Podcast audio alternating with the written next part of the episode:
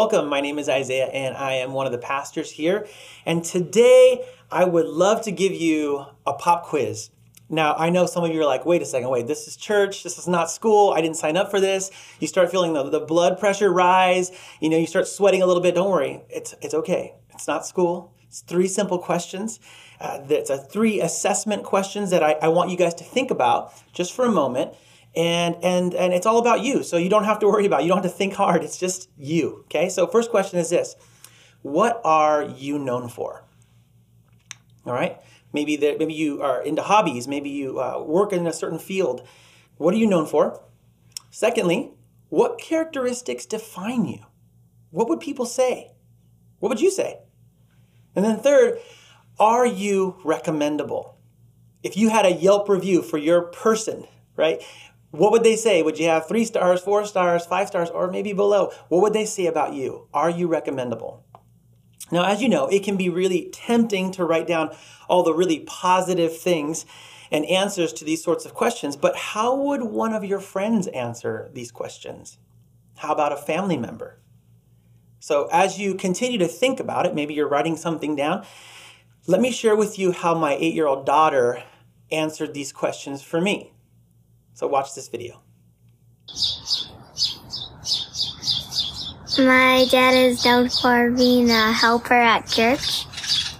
One characteristic that descri- describes my dad is that he wears all black.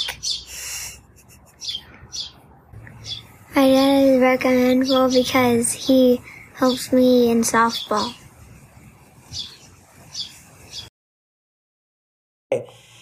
When answering questions about ourselves, it's it's very easy to think about the greatest hits, right? And it's it's hard not to just think that way. What are you known for? Well, I'm kind of a nice guy, you know, I'm pretty decent. You know, I love most people. I tend to recycle most days and I usually put others before myself and but what I should say before I answer a question like that is I tend to be an habitual liar. Uh, you know, I maybe I tend to be a bit of an exaggerator. In fact, sometimes I've been known to lie and cheat my way through board games, which is why no one wants to play with me.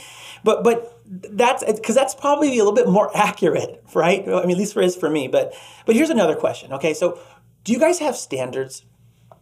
Of course you do, right? We, we all have standards when it comes to even the food decisions that we make, right? Uh, uh, you know, we, when it comes to a slice of pizza, no one says, hmm, Little Caesar sounds really good today. They're not the gold standard of pizza. I mean, because they're barely above a piece of cardboard, right? And, and, and I understand it's inexpensive, which is why you're willing to lower your standards to eat one of those pizzas, right?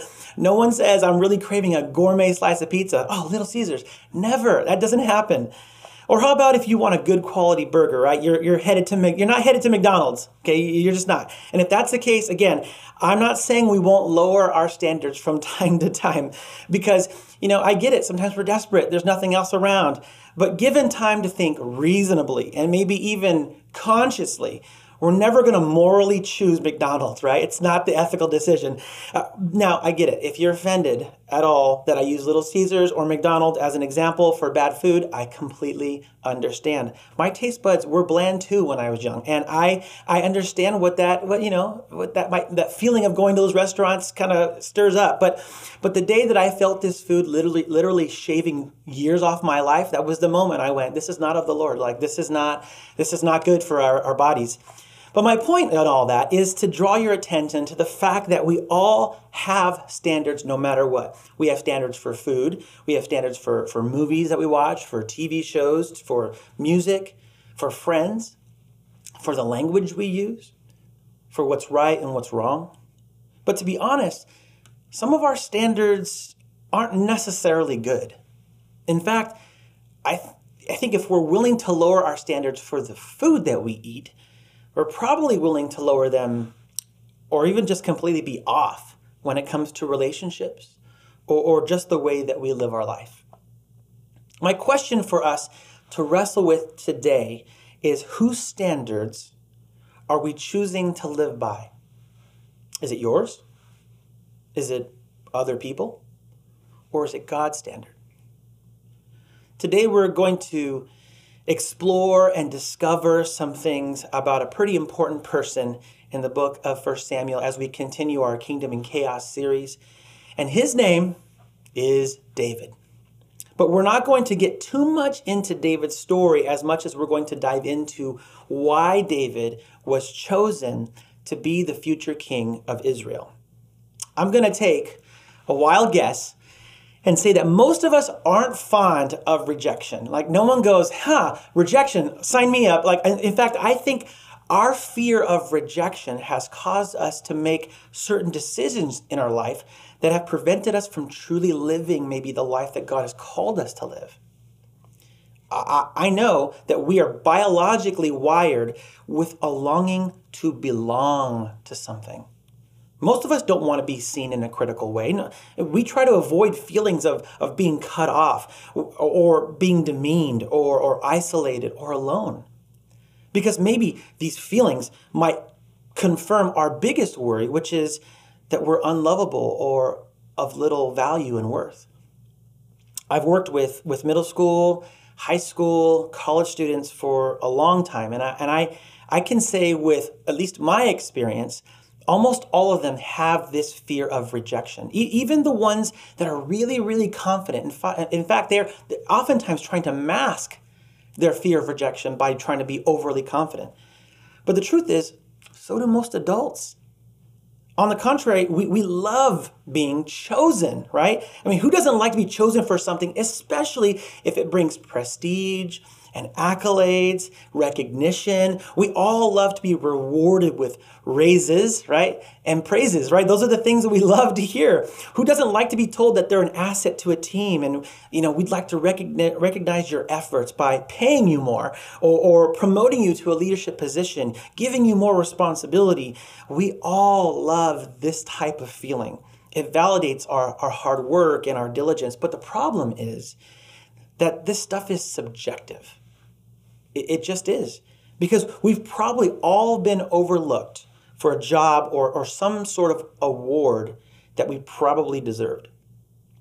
I remember my being my son's age, he's 12, and I was playing baseball, and although I wasn't the best player uh, in, in our league, I, I was certainly worthy of an all star selection, at least in my mind. Well, my peers voted, and they voted for lots of their friends, and, and I didn't make the cut. So even though I felt like I was worthy, I probably did enough to be able to make a team like that. My peers didn't see it that way.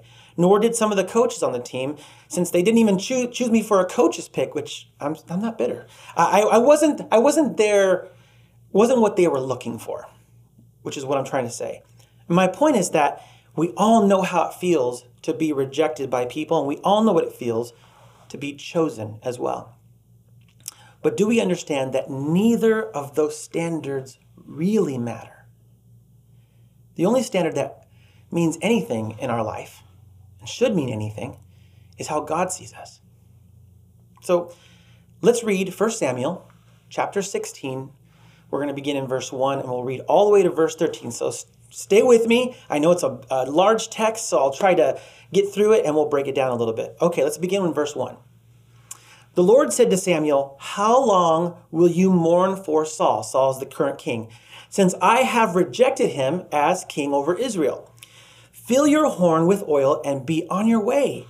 I am sending you to Jesse of Bethlehem. I have chosen one of his sons to be king. But Samuel said, How can I go? If Saul hears about it, he will kill me. The Lord said, Take a heifer with you and say, I have come to sacrifice to the Lord. Invite Jesse to that sacrifice, and I will show you what to do. You are to anoint me, anoint for me the one I indicate. And Samuel did what the Lord said, and when he arrived at Bethlehem, the elders of the town trembled when they met him. They asked, Do you come in peace? And Samuel replied, Yes, in peace. I have come to sacrifice to the Lord. Consecrate yourselves and come to the sacrifice with me. Then he consecrated Jesse and his sons and invited them to the sacrifice. When they arrived, Samuel saw Eliab and thought, Surely the Lord's anointed stands here before the Lord. But the Lord said to Samuel, Do not consider his appearance or his height, for I have rejected him. The Lord does not look at the things that people look at. People look at outward appearance, but the Lord looks at the heart. Then Jesse called Abinadab and had him pass in front of Samuel. But Samuel said, The Lord has not chosen this one either. Jesse then had Shammah pass by, but Samuel said, Nor has the Lord chosen this one. Jesse had seven of his sons pass before Samuel, but Samuel said to them, said to him, The Lord has not chosen these. So he asked Jesse, Are these all the sons you have? There is still the youngest, Jesse answered. He is tending sheep. Samuel said, Send for him. We will not sit down until he arrives. So he sent for him and had him brought in. He was glowing with health and had a fine appearance and handsome features. Then the Lord said, Rise and anoint him. This is the one. So Samuel took the horn of oil and anointed him in the presence of his brothers. And from that day on, the Spirit of the Lord came powerfully upon David. Samuel then went to Ramah. Okay. So most of us have probably heard of the English idiom, you can't judge a book by its cover. Most of us nod our head in agreement. Yeah, sure. Oh, yeah, yeah. This is so true, right? I mean, we've, we've, we've experienced this before. You just, you just never know. But most of us totally judge books by the cover. I mean, that's, that's what we do. Like, the thing about this phrase is that it typically applies to bad covers like like that American Idol singer who who looks or who who sounds like and sings like Whitney Houston but looks like me. You would never think it, right? You would go, "Whoa, what what the heck is going on? Where's that voice coming from?" But this phrase also applies to the opposite. And in this case, that's exactly what's happening here. Saul was a man of great aptitude and great resources, while, while David was just this small kid tending sheep someone really of no consequence at all. But the crux of this story is that God looks at the heart, not at outward appearance. And David was a man after God's own heart. So let's get into that. Let's look back at verse 1, and I'll read it again. It says, The Lord said to Samuel, How long will you mourn for Saul? Since I have rejected him as king over Israel, fill your horn of oil with oil and be on your way, and I'm sending you to, to Jesse in Bethlehem. I have chosen one of his sons to be king. And God said, so God says here in this in this setting, Samuel, stop wasting your time. I've got great things for you to do. You're one of you're one of my guys. I need you right here. This the, the time for mourning is over. It's time to do for me something new. Samuel's certainly saddened by, by King Saul and, and his falling away from God. He, he's in turmoil. He, he's experiencing a little bit chaos because he doesn't know what to do. And he's also kind of afraid of, of Saul. So he, he, can feel the chaos that's uprising right now, but God is telling him, Don't worry. I got you. I got this situation. I have a plan. I have a plan. Just follow my lead. In the verses that follow, we see three standards that were used in selecting this new king, David. Two of them belong to human beings. The third one belongs to God. So I want to explore just those three standards, okay? The first standard was Samuel's standard, and that was appearance. Look at verse 6 and 7. It says, When they arrived, Samuel saw Eliab and thought, Surely the Lord's anointed stands here before the Lord. it's so obvious. But the Lord said to Samuel, Do not consider his, his appearance or his height, for I have rejected him. Eliab was Jesse's oldest son, so David's, David's eldest brother. And when Samuel saw Eliab, he thought, oh, this is definitely the guy. It's got to be him. Based on what, though, right? Based on what? His appearance? He was obviously, a, you know, it says a good looking guy and probably who Samuel pictured as, I mean, an obvious king. Well, Saul had some of the same characteristics as well. I mean, if we go back in chapter 9, verse 2, it says this about Saul. It says, Kish had a son named Saul. As handsome a young man as could be found anywhere in Israel. That's quite the uh, title. And he was a head taller than anyone else. That sounds like a lot like Eliab. Like, but in our in our passage, God says, don't consider this stuff. Don't consider his appearance. Don't consider his stature, for I have rejected him as king. And for all the vertically challenged people, we say amen, right? That that's, you know, Samuel made the same mistake that he made with Saul. He looked at him outwardly. It's just the human thing that we do, isn't it? Like that's That's what we do. Human beings are, are appearance oriented. And when we meet a person, we make a judgment. It, it sounds it sounds kind of shallow when you say it out loud, because it is. It is shallow. But it doesn't mean we don't still do it to some degree. Some some more than others for sure. I know you've been probably a part of a group of people and someone makes a judgment about another person just based on the way they look. And if, if you haven't, then well, then it's likely you. You're the one doing it, right? You're the one that's happening to. Uh, but it just happens. It doesn't mean it's it's right. In fact, that's the entire point of this passage. It's not right because it's not what makes someone more valuable or more worthy. But in order for us to understand what God wants, we first have to admit that we're prone to choosing things based on appearance. That's how it is, that's how we are, and it's not necessarily the standard that we need to live by.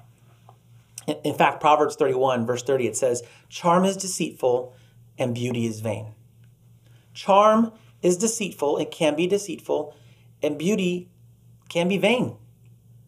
Why, I mean, why do you think that the reality-based dating shows they never work? Like, sure, they're they're good looking, they're rich, they're ridiculously fit, they, their teeth are whiter than snow, but how many of those relationships turn out to be good relationships? Not many. Okay, so that's the first standard. Second standard is Jesse's standard, and his standard was age. Look at verse 11. It says, Then Samuel said to Jesse, Are all your sons here? And Jesse replied, There's still one left, the youngest. He is tending the sheep.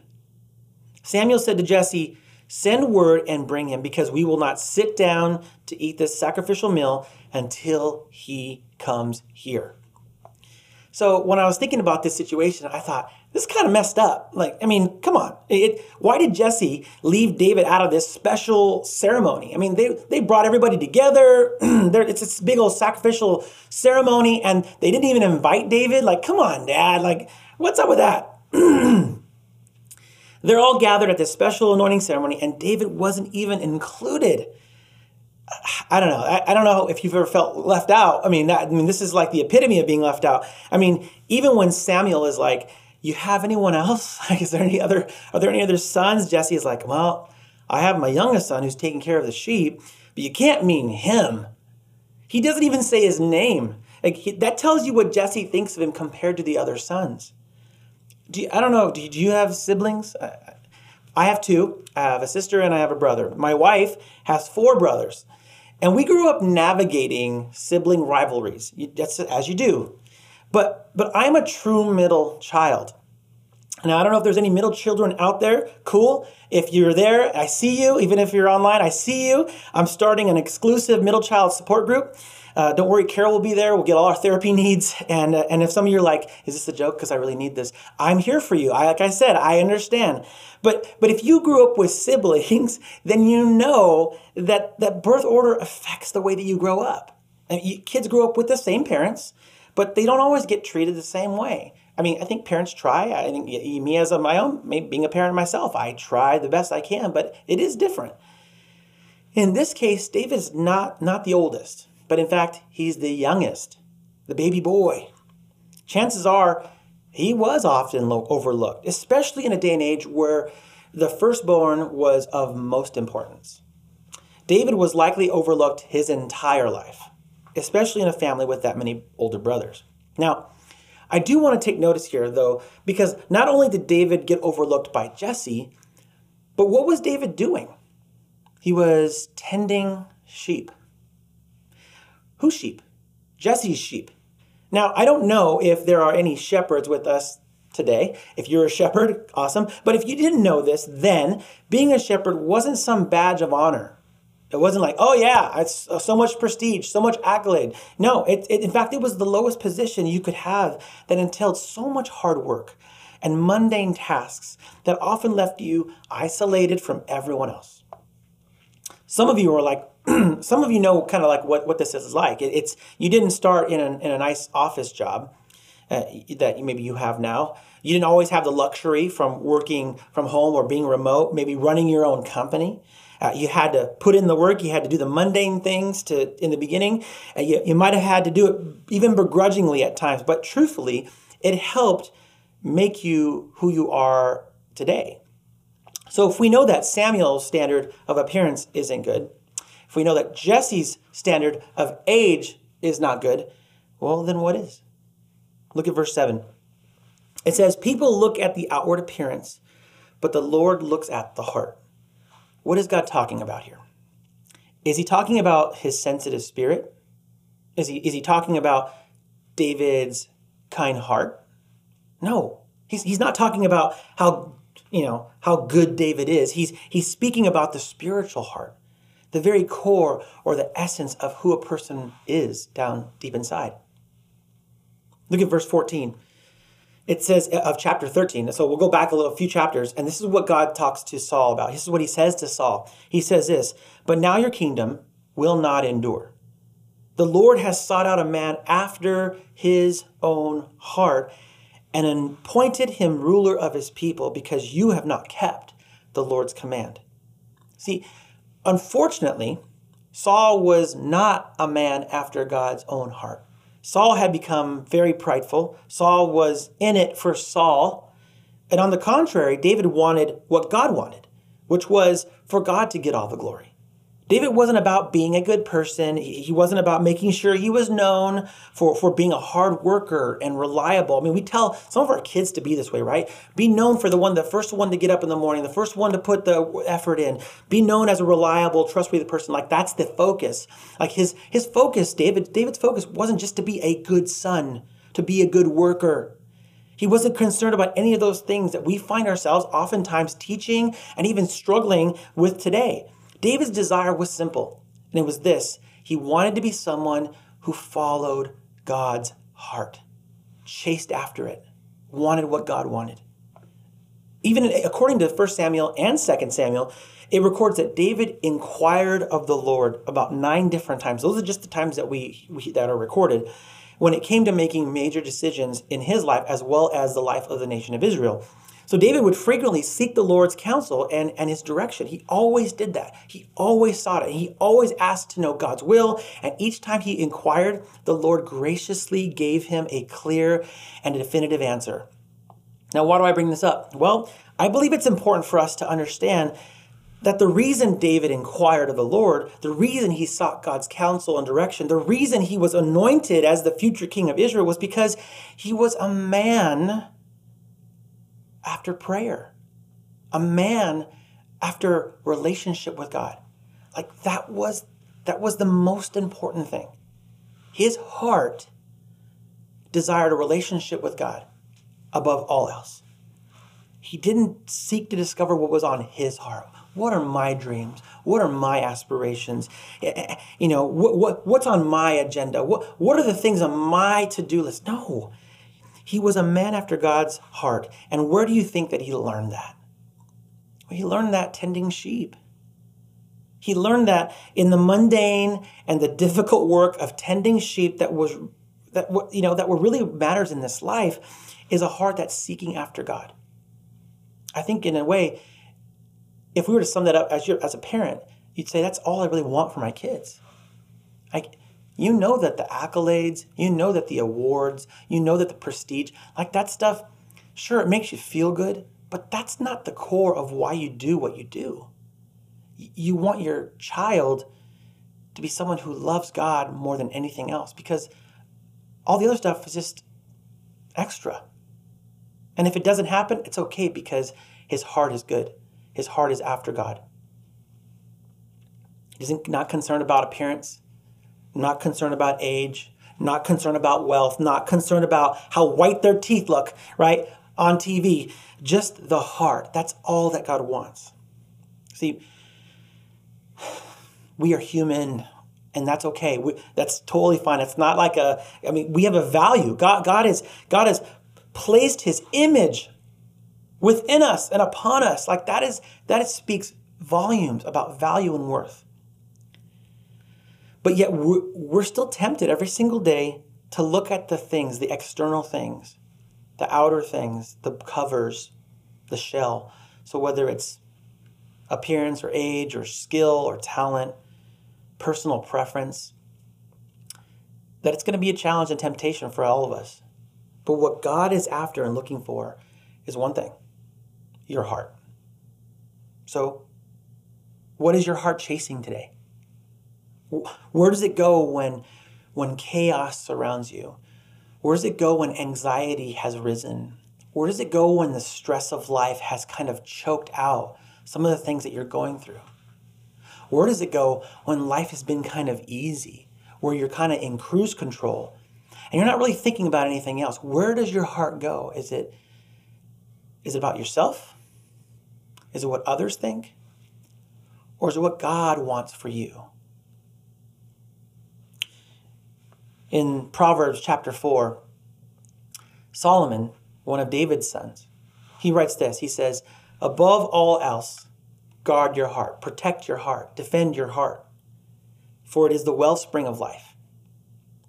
See, our hearts have an impact on everything, everything that we do our thoughts, our emotions, and our actions.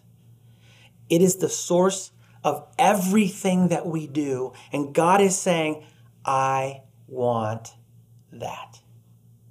I want your heart. I want it to be in sync with mine so that, that you can be the blessing that I called you to be. So, where's your heart? In, in, in God's kingdom, and even within the chaos of life, whether good or bad, whether healthy or not, where is your heart? It's a question that I have to ask myself. It's a question that I have to think about. And am I guarding it? Am I guarding it like David did out tending sheep at a young age? He certainly wasn't perfect. I mean, we, we know this. We, if you, as you learn more about David, you know he did not make the best decisions in life. But early on, he had a foundation. And that foundation was the one thing that sustained him, and that was his heart after God. So I, I pray that today you consider that one question where is your heart?